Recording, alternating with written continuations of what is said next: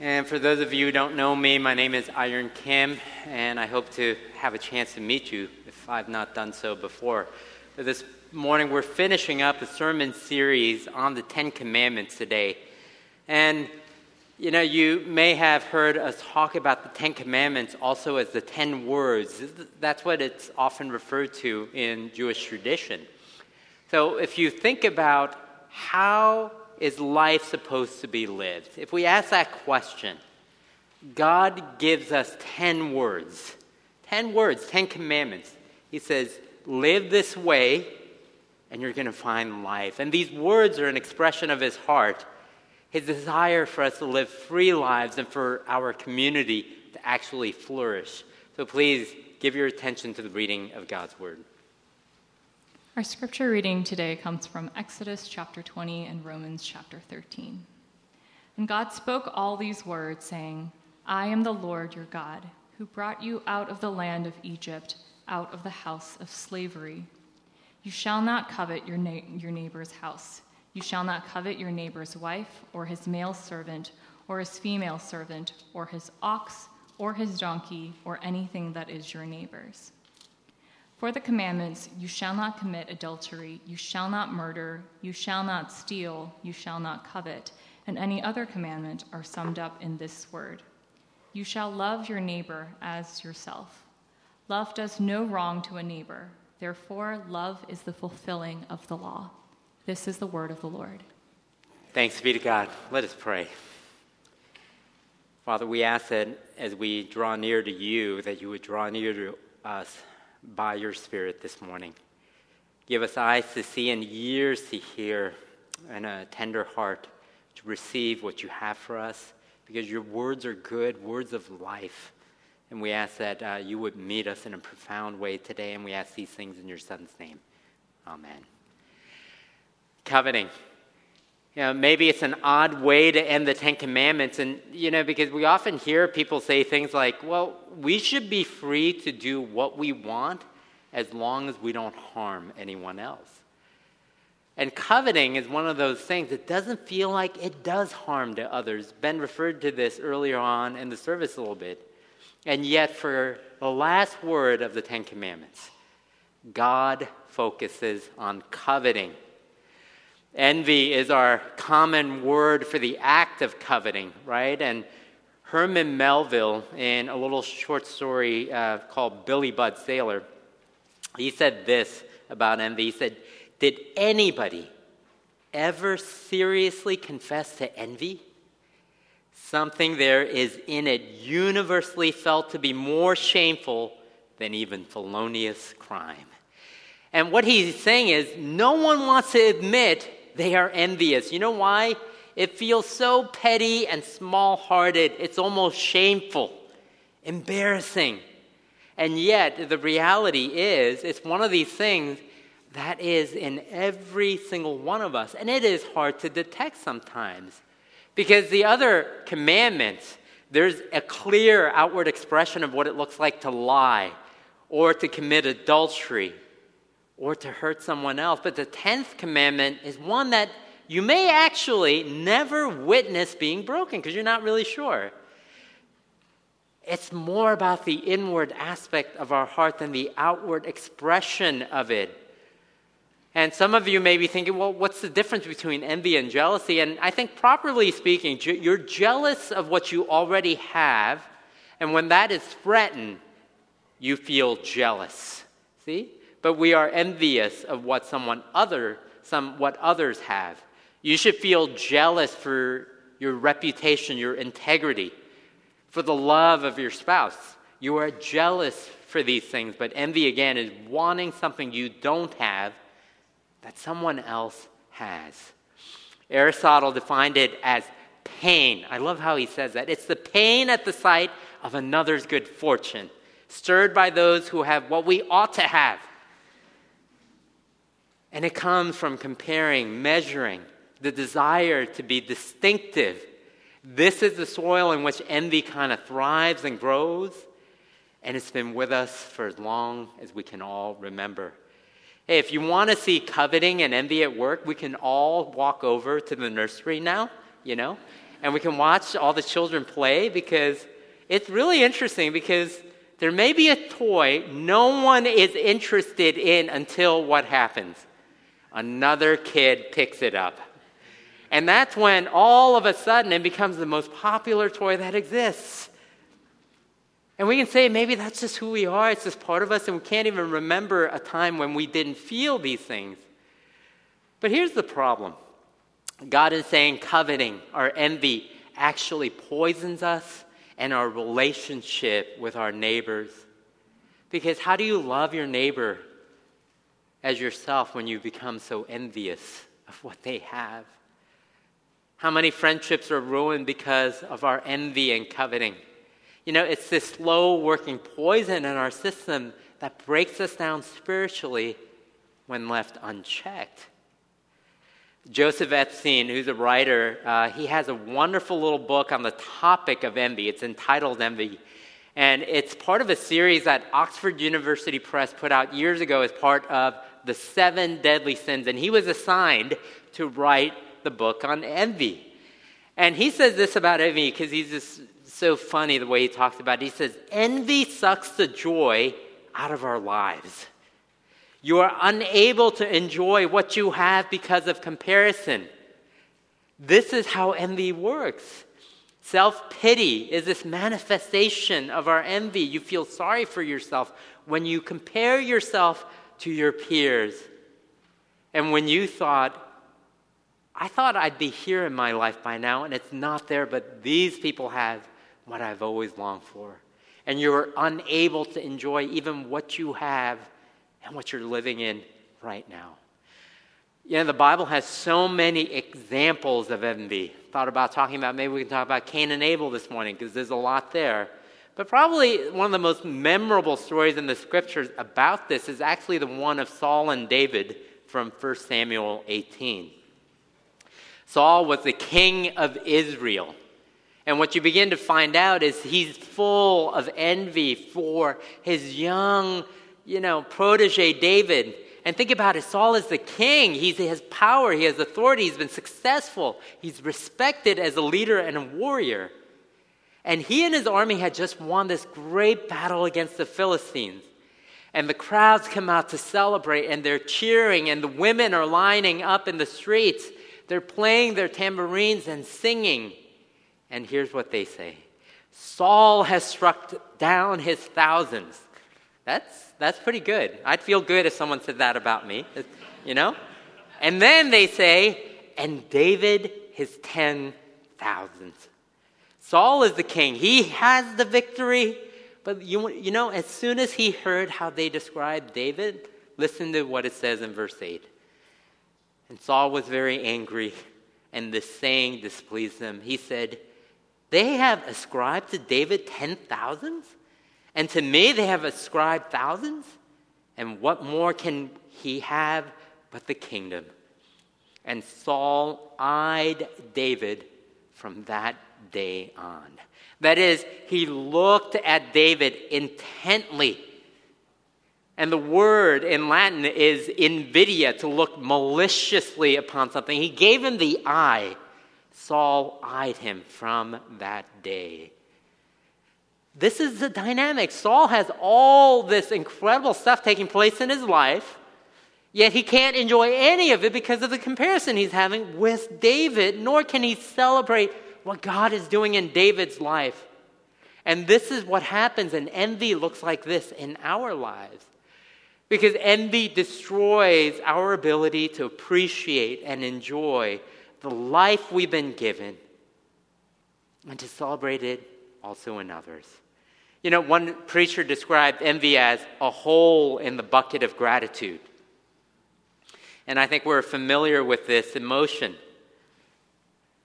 There's probably a whole lot of envy that's going on in this room, isn't there? You know, and when you hear the line, they have ascribed to David ten thousands, but to me thousands.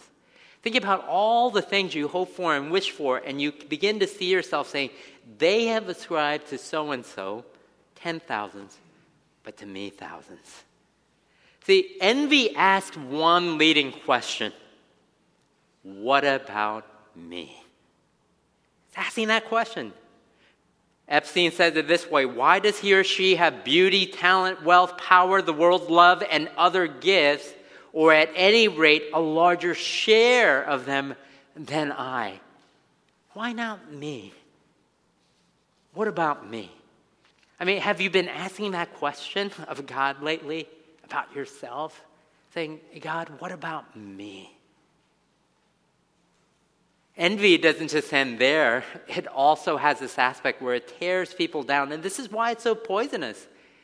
Uh, Dorothy Sayers talks about it as the great leveler, because if you can't level things up, it will level them down. And she says, rather than have anybody happier than itself, it will see us all miserable together.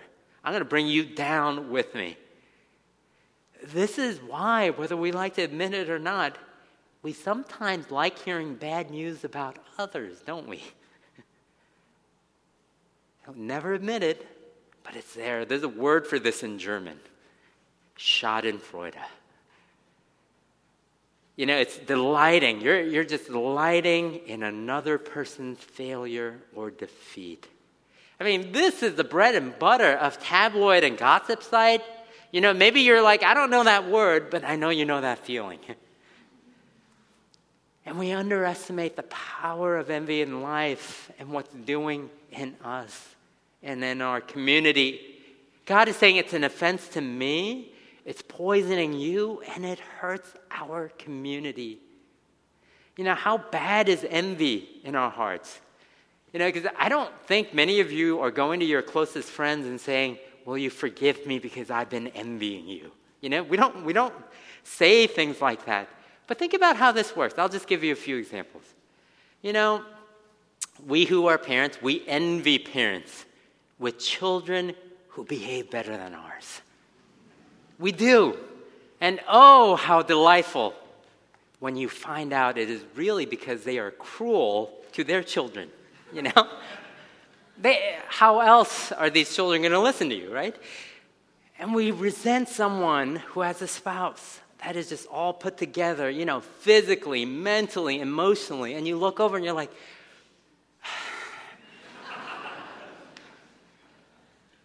and we resent the woman who had the baby at the exact same time as you did.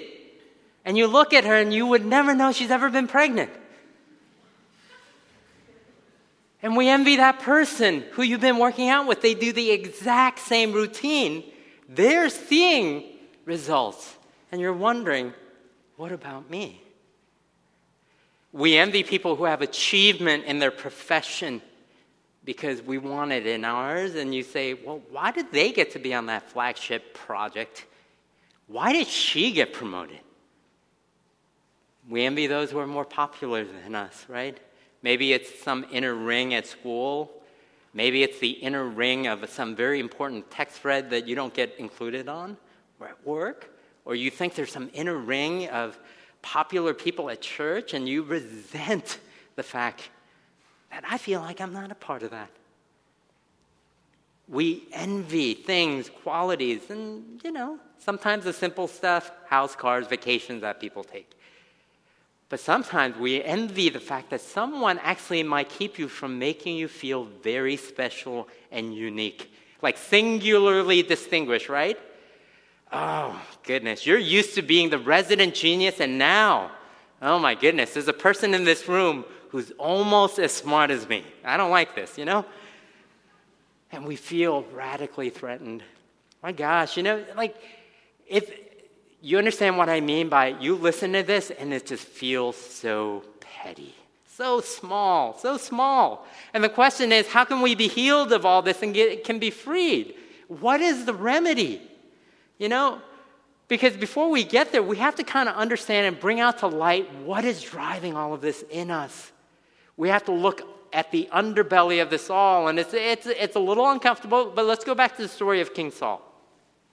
Because he's this incredibly successful person, he's been given so much by God. He's so worried about what he doesn't have. He has so much to be thankful for, but rather than enjoying all of that, he begins to compare himself to David, and he just feels himself lacking, and he is obsessed with this. And there's a third character that's an important part of the story of 1 Samuel is Samuel himself. And in an exchange he has with Saul in 1 Samuel 15, he puts his finger on Saul's problem. Because in verse 17, he says this to King Saul Although you were once small in your own eyes, you did not become the head of the tribes of Israel. The Lord anointed you king over Israel and sent you on a mission. Why did you not obey the Lord? This is Samuel saying this to Saul. I mean, kind of harsh words, but he says something. He says, Saul, you were once small in your own eyes. He's saying, Saul, remember where you came from. God did something in your life, He made you great, and you don't glory in what God did. Instead, you're little in your own eyes. I mean, that's a really uh, specific thing he's getting at. He's saying, God has made you great, but you see yourself as so small. And that's why we're so bent on trying to look great to others, because we're not thinking about or realizing what God has already done in your life and what He has given you. You know, each week we've looked at the Ten Commandments. We, we kind of have gone back to the beginning and the prelude of it in verse 2, where God says, I am the Lord your God who brought you out of the land of Egypt out of the house of slavery, you shall have no other gods before me. What has God been saying each week? He's saying, Don't you see? I am the God who is for you. I have heard your cry. I have miraculously brought you out of Egypt by a mighty hand because I care for you. I love you. I am for you. And he's saying, because this is true, I'm going to give you these 10 words. I am the source of your contentment. That's what God is saying. And this is why Psalm 23 begins The Lord is my shepherd, I shall not want. You know, when God is your shepherd, he's saying, I am satisfying you in every single way. And what the Bible is saying is, apart from faith in this, apart from God's presence in our life, envy, coveting will erode the joy in our lives as we compare ourselves to other. Our envy grows, and we believe the lie that God actually doesn't care about us, that He has forsaken us, He has forgotten about you, and you end up in a place of self pity. And that becomes the main emotion that allows discontent to grow because we want so badly the things we believe God is keeping from us. And it causes us, us to take for granted all that He has already given to us. Joseph Epstein goes on to talk about how envy is the greatest Rorschach test of them all. You guys remember that test that you've seen in Psychology 101? You know, the ink blots, and they ask you, So what do you see? You know? Because it tells you a lot about your own heart. He's making the point that envy itself you follow that thread down, will show you what you are really, really living for. See what you envy. It'll show you what you love, what you really worship, what you find hope and meaning in life. And we covet because we are not content with what we have and feeling like God is withholding something from me. And God keeps saying, Look, I have given you life significance, meaning, worth. I have rescued you. I love you. You know, and, and, and all of this, you begin to realize our coveting actually shows us who we really worship. This is why in Colossians chapter 3, Paul says, Put to death, therefore, covetousness, which is idolatry. He's saying this is the violation of the first commandment. You shall have no other gods before me because the coveting is the tell. It shows you what you're really about. It's the indicator and it points to our real idols. It takes us back to the first commandment. Anything more important and precious to us than God. And that is where we've been putting our hope. And whether you're a Christian or not, whether you've been a Christian all your life or you're just trying to figure out Christianity, I think this is true for every single one of us in this room. What we covet, what we long for, that really is the source of our eternal hope and what we've been relying on. The question is what does our heart cling to and rely on?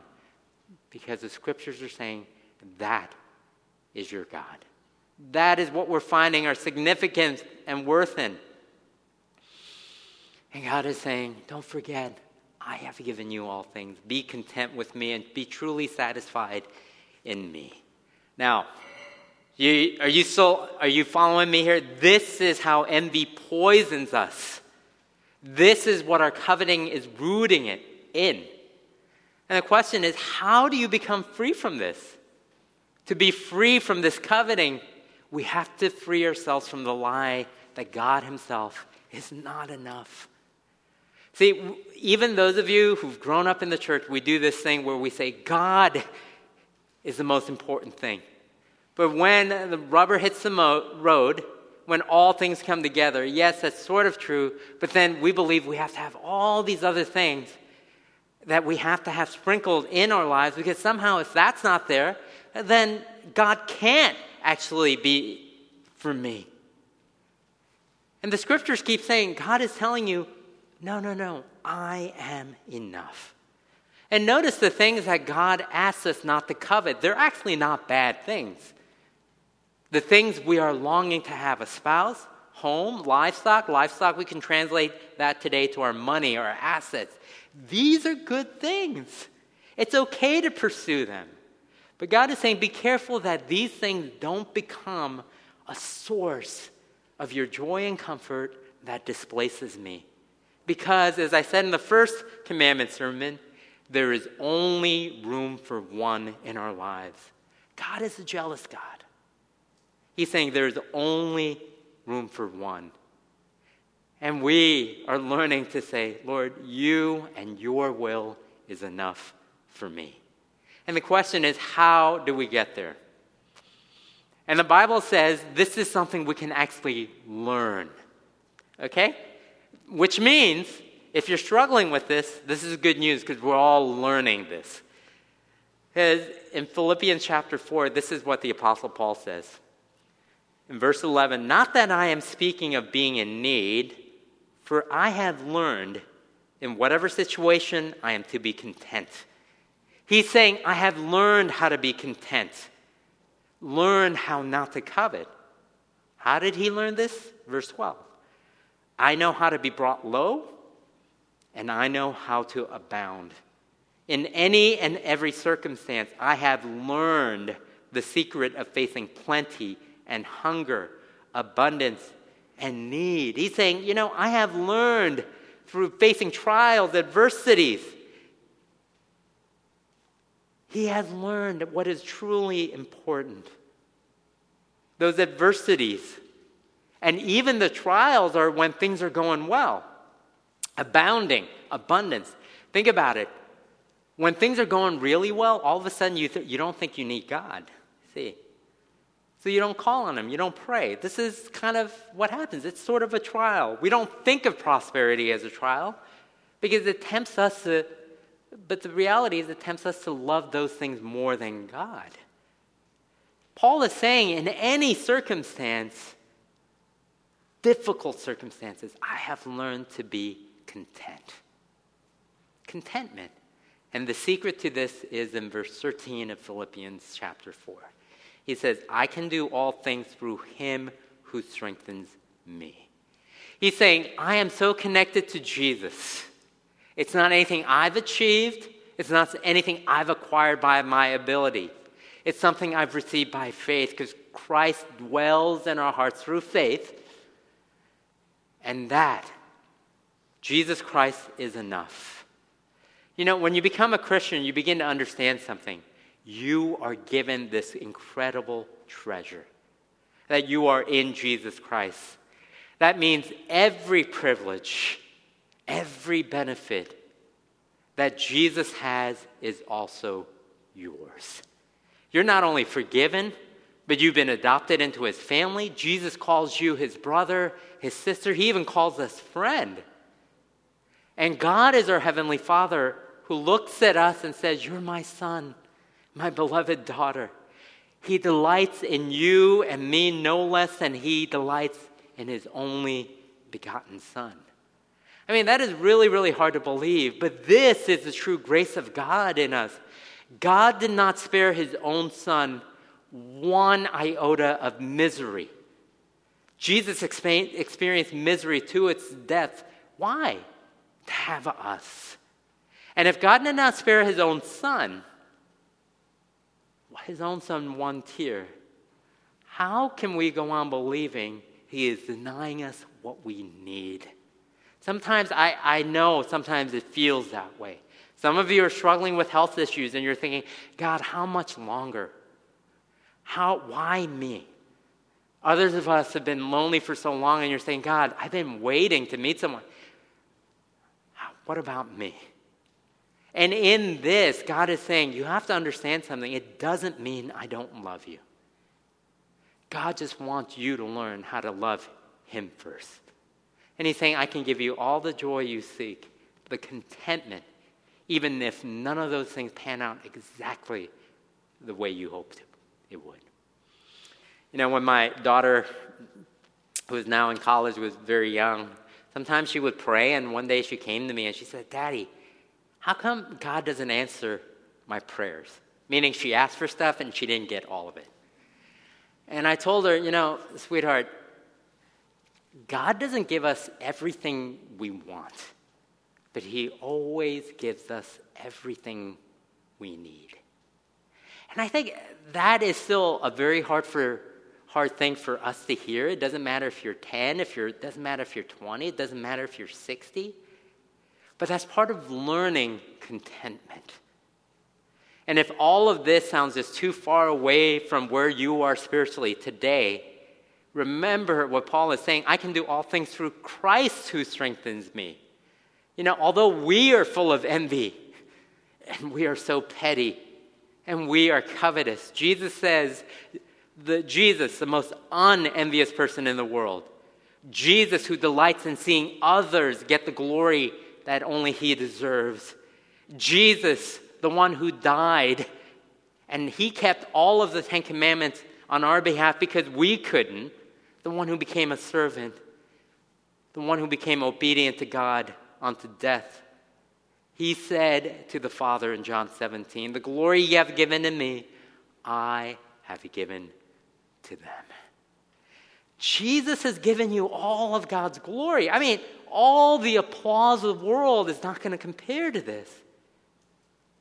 And you know what happens when you begin to believe this is true in your own heart? You actually become free to love. You know where it says here in Romans 13, love does no wrong to a neighbor. Therefore, love is the fulfilling of the law. Because to the degree you understand how much God has loved you in Jesus Christ, you begin to understand your heart becomes freed just a little bit more each day from envy, of coveting, and being able to move out of self pity into loving others. You begin to celebrate that God is doing good in your friend's life, that God is up to something amazing. And you don't have to sit there angry or bitter. You begin to celebrate that your friend's children are doing well. You begin to celebrate the fact that people who've been stuck in sorrow are being lifted up because of what God's doing, and you rejoice in that. You, be, you look at your own life and you say, Gosh, Lord, I am amazed and I thank you for what is taking place here. And yes, I am sad about the hard things in my life. Uh, yes, I'm praying that your kingdom would come. Yes, I am doing all these things. But you know what? I am freed up to love, and I don't have to live in sorrow and self pity because I see what you're doing. See? This, my friends, is keeping the Ten Commandments. This is the freedom that God gives us in His Son. And this week, imagine, imagine what it would be like if we were a community who is actually living this out together, Man, in our workplace, in our homes, with our neighbors, with our classmates, in our labs, you think about what this would do. It is transformative, it is powerful, because it is the love of God at work and the gospel in our community. So let's give ourselves to that and let's go to Him in prayer this morning. Our Father and our God, we ask that you would give us an extra measure of your Spirit because the things we're talking about here are hard. It's so hard to admit that our hearts can be so petty and envious and covetous. It's hard to believe that we can be so small. But Father, you've told us that in your Son, we have the glory that your Son has given to us. And I pray for all of us that we would experience an extra measure of that today, and that we would go out in freedom to love and to serve others just as our Lord Jesus Christ did. And we ask these things, Lord, in your Son's name. Amen.